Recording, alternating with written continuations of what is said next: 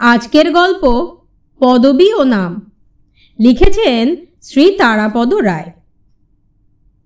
দৈনিক পত্রিকার দ্বিতীয় পৃষ্ঠায় যেখানে শ্রেণীবদ্ধ বিজ্ঞাপনগুলি মুদ্রিত হয়, সেখানে নাম পদবী পরিবর্তন নামে একটি কলাম আছে।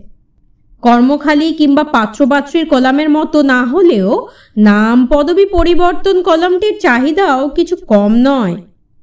প্রায় প্রতিদিনই খবরের কাগজে ওই দ্বিতীয় পৃষ্ঠাতে চোখে পড়বে, আমি খাদু পাল, আলিপুর আদালত এফিডেভিট করিয়া গত পঁচিশে অক্টোবর হইতে শ্যামল রায় হইলাম। অধিকাংশ এফিডেভিট ও বিজ্ঞপ্তি পদবী পরিবর্তনের।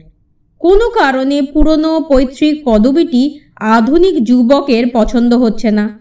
নগা মাইতি আদালতে এফিডেভিট করে নিজেকে নগেন্দ্র মৈত্র বলে ঘোষণা করছেন।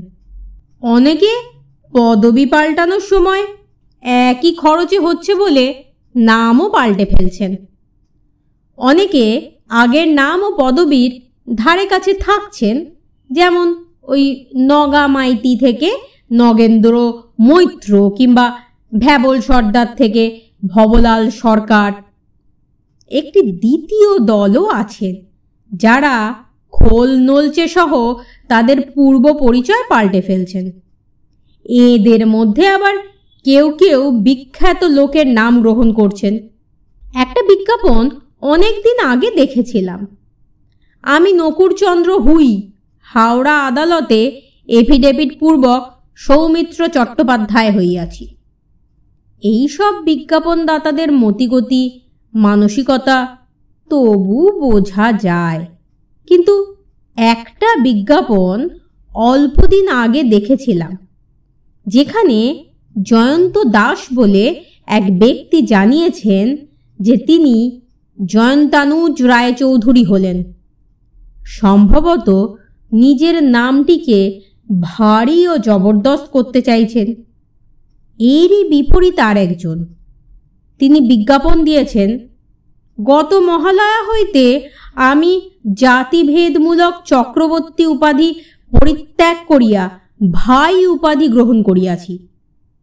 অতঃপর নারায়ণ চক্রবর্তী স্থলে নারায়ণ ভাই নামে পরিচিত হইব। পদবী নিয়ে বিশেষ কিছু লেখা অবশ্য আমার সাজে না।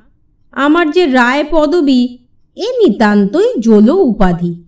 এর জাত গোত্র বলে কিছুই নেই। বহু লোক আমাকে বহুবার ঘুরিয়ে ফিরিয়ে জিজ্ঞাসা করেছেন, আমরা কী রকম রায়? আমি বলেছি, আমরা ভালো রকম রায়। আমার বাবা কাকা জ্যাঠা, আমার বাবার বাবা কাকা জ্যাঠা, আমার ছেলের বাবা কাকা জ্যাঠা, সবাই রায়। কিন্তু এতে আমার কোনো সুবিধা হয়নি। আমার নাম এবং পদবি দুই নিয়েই আমি বহুবার নানা বিপদে পড়েছি। প্রথম প্রথম যখন পদ্য লেখার চেষ্টা শুরু করি, এক সম্পাদক সন্দেহ প্রকাশ করেছিলেন, তারাপদ রায়। কোনো কবিতা লেখকের নাম হতে পারে না। তিনি বলেছিলেন, এটা নিশ্চয়ই তোমার ছদ্মনাম। আমার যে জীবনে কখনো উপন্যাস লেখা হলো না, সেও আমার নিজের নামেরই জন্যে।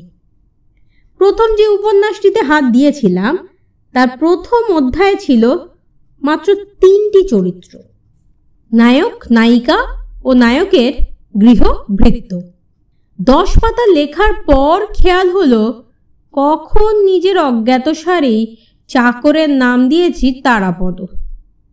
নায়িকা চেঁচিয়ে চেঁচিয়ে ডাকছেন, এই তারাপদ, এক গ্লাস জল নিয়ে আয়। আমার অবশ্য কোনো দোষ নেই। চারিদিকে তারাপদ নামে চাকরের সংখ্যা এত বেশি যে এই নামটাই আমার কলম ফসকে কাল্পনিক চাকরের ঘাড়ে গিয়ে পড়েছে। ফলে আমার আর উপন্যাস লেখা হয়ে ওঠেনি। এ বিষয়ে আগেও বলেছি এখনও বলি, স্ত্রী ভূমিকা বর্জিত নাটক যেমন হয়, তেমনি ভৃত্য ভূমিকা বর্জিত উপন্যাসের কথা কখনো যদি ভাবতে পারি দেখা যাবে। না হলে নিজেকে চাকর বানিয়ে তো আর উপন্যাস লিখতে পারি না। তাতে অবশ্য আমার এই হাস্যকর এবং গ্লানিময় জীবনের কিছু ক্ষতিবৃদ্ধি হবে তা নয়, কিন্তু স্ত্রী পুত্র জীবন অতিষ্ঠ করে তুলবেন। একবার এক সাহিত্য সভায় পদবী সংক্রান্ত একটা ছোট ব্যাপারে এক গোলমেলের লোকের পাল্লায় পড়ে বেশ বেকায়দা হয়েছিলাম। কি কারণে ভদ্রলোকের ধারণা হয়েছিল যে আমি আগে তারাপদ রায়চৌধুরী নামে লিখতাম। বিশেষ কোনো কারণে এখন আর চৌধুরীটুকু লিখি না। যত তাকে বোঝাই, না মশাই, আমি রায়চৌধুরী নই। রায়চৌধুরী নামে লিখিনি আমার সাত পুরুষে কেউ রায়চৌধুরী নয়। তিনি তত বলেন, রায় আর রায়চৌধুরী একই হলো মশাই, উপেন্দ্র কিশোর রায়চৌধুরী ও সুকুমার রায়। কে না জানে? আমরা ভুলিনি তারাপদবাবু, আপনার সেই কৃষি বিজ্ঞানের প্রবন্ধগুলি। নিজের ছাদে নিজের পাট চাষ করুন। ড্রয়িং রুমে কাঁচা লঙ্কার ফুল। আর সেই যে লিখেছিলেন, কাটোয়ার ডাঁটা কোথায় লাগে পাঁঠা? আমি শেষ পর্যন্ত বাধ্য হয়ে স্বীকার করলাম যে সত্যিই আমি আগে রায়চৌধুরী ছিলাম, রায়চৌধুরী নামে লিখতাম, কিন্তু এখন শুধুই রায় লিখি। ভদ্রলোক নাছরবান্দা তবুও জোর করতে লাগলেন, কেন আমি রায়চৌধুরী টাইটেল ব্যবহার করছি না, সেটা জানার জন্য? তখন তাকে খুব নরম গলায় বললাম কি করব বলুন? বিয়ের পরে টাইটেল পাল্টে গেল যে। তিনি আমার জবাব শুনে রীতিমতো বিচলিত হলেন। কিন্তু আর বিশেষ কথা না বাড়িয়ে পশ্চাৎ পদস্মরণ করলেন। এবার পদবী সংক্রান্ত একটি আধুনিক সমস্যার কথা ভয়ে ভয়ে আমি উত্থাপন করব। ভয়ে ভয়ে এই কারণে যে আমার নিজের লোকেরা অনেকে এর মধ্যে রয়েছেন। এবং এদের মধ্যে অনেকেই কৃতবিদ্য ও যশস্বী। সমস্যাটা অবশ্য মধ্যে যতটা প্রকট হয়ে দেখা দিতে যাচ্ছিল, এখন আর ততটা নেই। সমস্যা হলো পদবী যুক্তিকরণ নিয়ে। এর সঙ্গে নারীর সমান অধিকারের প্রশ্নটি রয়েছে। বিয়ের পরে মেয়েদের পদবি কেন পাল্টে যাবে? বিবাহপূর্ব খ্যাতনামী মহিলা বিয়ের পরেও তার নিজের পদবি রেখে দিয়েছেন। এমন নজির বাংলা সাহিত্যে আছে। আবার পিত্রালয় বা শ্বশুরালয়ের কোনো পদবিই ব্যবহার না করে দেবী ব্যবহার করছেন। অন্যদিকে দুই দিকের পদবি একসঙ্গে রয়েছে। এই দুরকম বিখ্যাত দৃষ্টান্ত চোখের সামনেই রয়েছে। সমস্যাটা এই পদবীর যুক্তকরণ নিয়ে। ধরা যাক জয়ন্ত ঘোষের সঙ্গে জয়ন্তী রায়ের বিয়ে হলো। তারা দুজনেই ঘোষ রায় হলেন। তাদের ছেলের নাম হলো বৈজয়ন্ত ঘোষ রায়। মনে করুন আর একটি দম্পতি, তারাও নারীর সমমর্যাদায় বিশ্বাসী। তাদের নাম মাধব চক্রবর্তী এবং মাধবী চ্যাটার্জি। বিয়ের পরে তারা হলেন শ্রী এবং শ্রীমতী চক্রবর্তী চ্যাটার্জি। তাদের নয়নের মণি একমাত্র মেয়ের নাম হল সুমাধবী চক্রবর্তী চ্যাটার্জি। এইবার আসল সমস্যা। কালক্রমে বৈজয়ন্ত এবং সুমাধবী বড় হলো এবং তাদের বিয়ে হলো। বিয়ের পরে সুমাধবীর সম্পূর্ণ নাম হল শ্রীমতী সুমাধবী ঘোষরায় চক্রবর্তী চ্যাটার্জি। এইখানেই কিন্তু সমস্যা শেষ নয়।